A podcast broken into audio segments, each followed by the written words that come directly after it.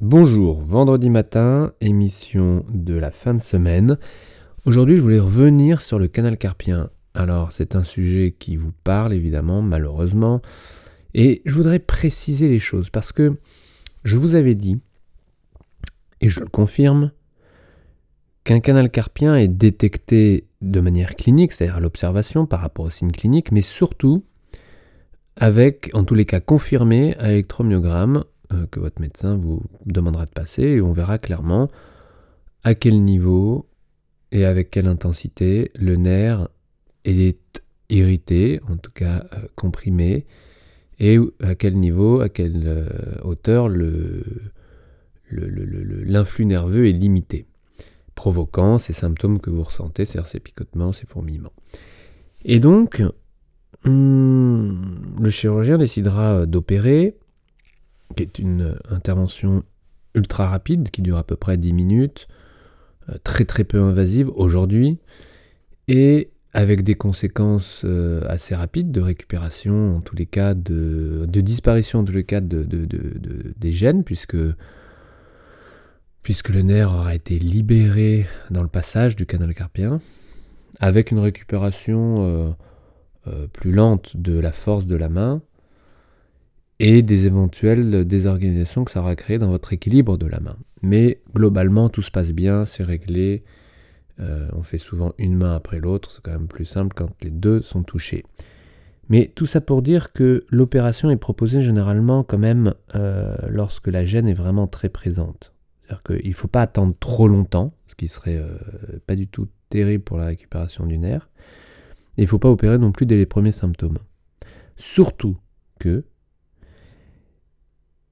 les symptômes, en tout cas le syndrome du canal carpien, ou en tous les cas les symptômes, oui, peuvent être augmentés par des activités manuelles, alors évidemment par votre pratique instrumentale.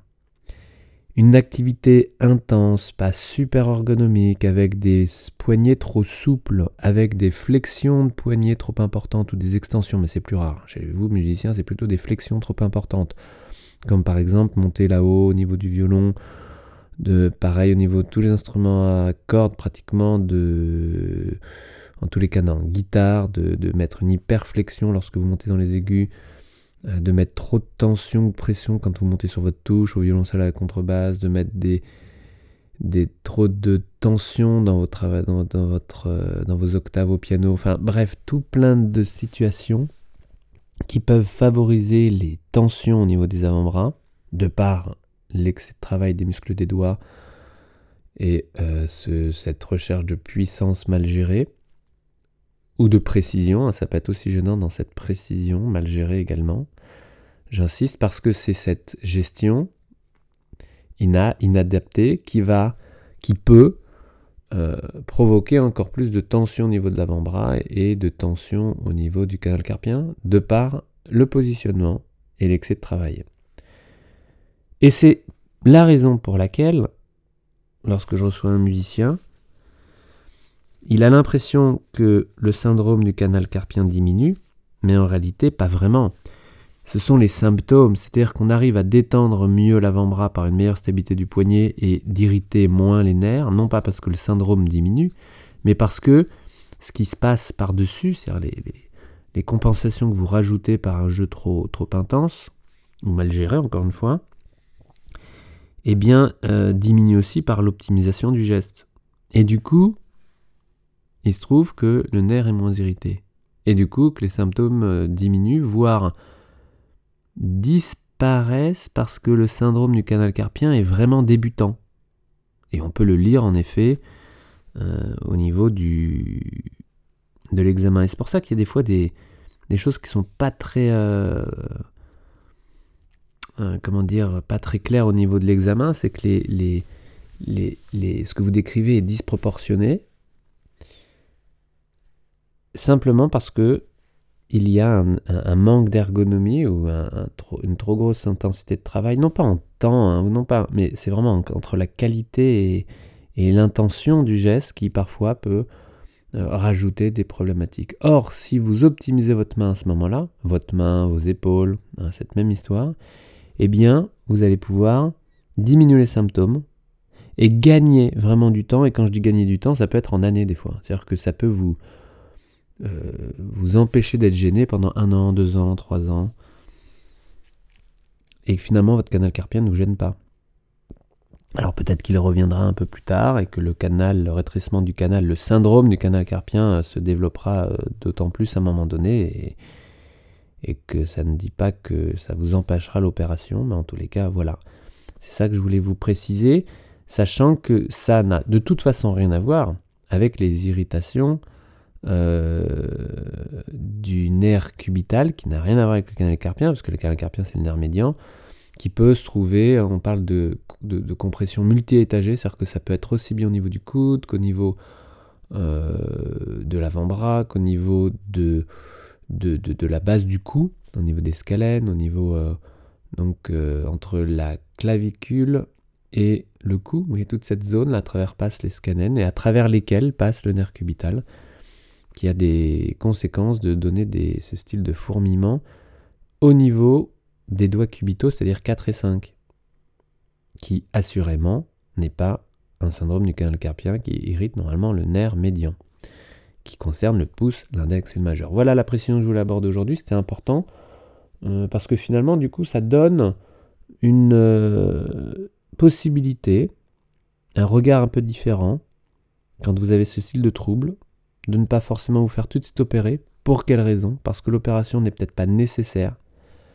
parce que vous avez rajouté par-dessus un début de syndrome du canal carpien des tensions telles que les symptômes sont multipliés par deux ou trois et que les gènes sont vraiment grandes et que ces gènes peuvent disparaître si vous s'oubliez, si vous optimisez vos mains et vos épaules. Voilà le résumé.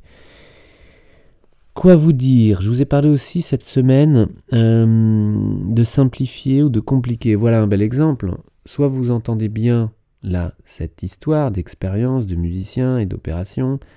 Parce qu'après, vous avez des opérations, c'est ça le problème, c'est qu'après, vous avez des opérations qui, qui euh, n'ont pas un effet terrible. Et vous pensez que l'opération a été manquée? Eh bien en fait, non. C'est qu'il y avait d'autres raisons qui irritaient, d'autres raisons qui vous donnaient ce style de gêne, qui n'ont pas été traitées euh, grâce à l'opération, évidemment. D'où l'importance euh, de faire euh, simple. Et justement, c'est compliqué pour vous de comprendre ce qui se passe quand des hommes de confiance vous proposent des actes bien effectués et qui ne donnent pas de résultat. C'est parce qu'il y a eu confusion au démarrage. Et ça, le chirurgien ne peut pas deviner quand même, qu'il sait que vous êtes musicien parce que généralement vous lui avez dit, il peut pas deviner euh, voilà vos, caractéristiques parce que vous avez des caractéristiques très particulières. Hein. je pourrais le dire encore euh, plus, fort. Des caractéristiques particulières. Euh, qu'est-ce que je voulais Je pourrais ajouter des caractéristiques particulières ultra personnalisées en fonction de chaque jeu, en fonction de chaque intention du moment. Donc c'est vraiment complexe. Et c'est pour ça que euh, l'idée est de simplifier. Donc simplifions, continuons à simplifier. Continuons à simplifier. Je vous propose de, de me laisser des sujets également que vous voudriez aborder sur euh, cette simplification.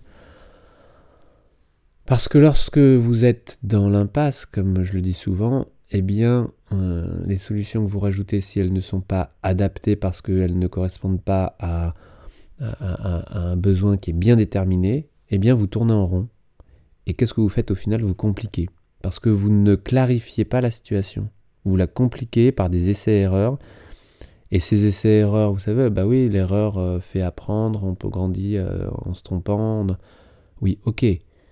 Mais ça va un moment. Lorsque ça dure depuis six mois, depuis, depuis un an, depuis deux ans, je ne vous conseille pas de continuer à apprendre par l'erreur ça peut-être assez duré, donc autant aller directement à la solution. Voilà, donc simplifier, compliquer, euh, au choix. Moi je sais que euh, par rapport à mes objectifs personnels, par rapport à mes envies, mes, mes directions de travail, je sais que j'ai des directions et j'ai des objectifs, mais ce qui m'intéresse le plus, c'est la manière d'élucider d'organiser, de construire les outils et les moyens pour arriver à mes objectifs. Et ce qui me plaît le plus, c'est le chemin. Hein, on, connaît bien les histoires, mais euh, une fois que j'ai réussi à atteindre un objectif, je suis euh, évidemment satisfait. Et j'ai toujours d'autres objectifs derrière. C'est-à-dire que j'en ai fait euh, sans me mettre de pression, des envies dans la vie qui me passionnent, des sujets, des, rencontres.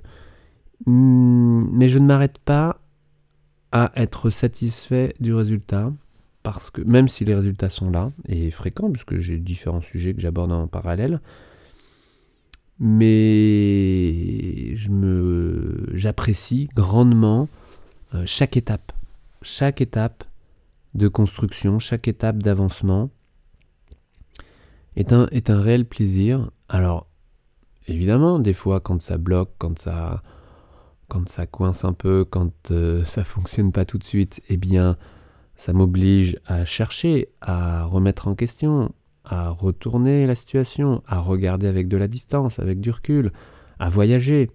Donc évidemment, ces voyages sont plaisants et cette prise de distance me fait toujours regarder avec plus de recul. Donc c'est vraiment, la, le, on, le dit, vous connaissez cette idée que sur le chemin, vraiment, euh, la recherche est un vrai plaisir évidemment, les résultats font du bien et euh, le tout est de pas de se mettre un résultat qui soit trop, trop, trop loin dans le temps et trop, trop, trop, trop grand. D'accord? Au contraire, de vous mettre des résultats à plus petite échelle, euh, à l'échelle d'un mois, à l'échelle d'une semaine, euh, voire à l'échelle d'une journée, c'est encore, c'est encore plus proche dans le présent. Voilà, je vous souhaite une belle journée, peut-être un bon week-end. Je pense qu'on se retrouvera euh, lundi, pas avant. Un week-end bien plein, comme cette semaine d'ailleurs. Je fais pas trop la différence entre week-end et semaine, vu mon emploi du temps. Mais en tous les cas, je vous souhaite une belle journée. À bientôt, ciao.